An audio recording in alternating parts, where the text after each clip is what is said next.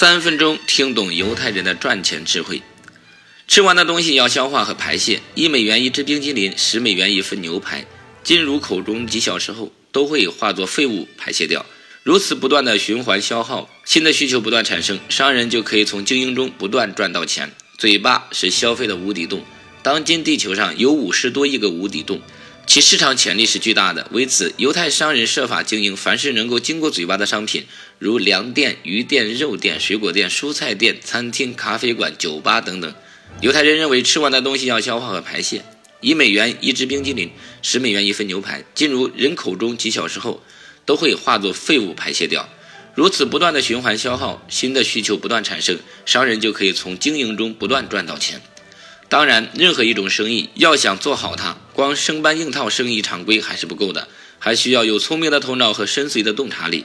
嘴巴生意也不例外。有个住在大阪的日本人，他是当今有名的大富翁，也是日本肉馅面包的创始人。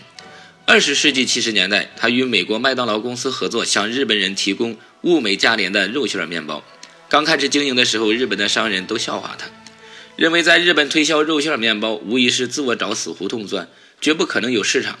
但他却不这么认为。他看到日本人体弱、身材矮小，这可能同主食为大米有关。同时，他又看到美国的肉馅面包店的效应正向全世界发展。基于这两点，该日本商人认为，同样是嘴巴商品，在美国能畅销，在日本为什么不能畅销呢？再说，按照犹太人的观点，嘴巴生意绝对赚钱，只要经营的合法。为什么不可以获取利润呢？凭着这些信念，该日本商人的肉馅面包店开业了。不出所料，开业的第一天，顾客爆满，利润大大超过该日本商人原来想象的程度。之后，利润日日增加，他的商店一连用坏了几台世界上最先进的面包机，还是满足不了顾客的消费需求。该日本商人利用肉馅面包，却利用了嘴巴生意，轻而易举地发了大财。现代社会，什么东西都可以成为商品，可谓商机无限。但做生意总有个利润厚薄之分，也有个长短线的问题。有的商品可能很好销，但利润率却很低；而有的商品可能销路并不是很广，但其利润却很高。同样，有的东西只在特定的时空才能赚钱，而有的东西无论什么时空都赚钱。我们总想知道究竟什么东西最能赚钱。当大多数商人在摸索和总结的时候，犹太人却早已把商品分了类。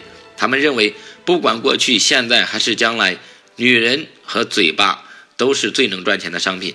嘴巴生意无疑是犹太人经营中最耀眼的部分之一。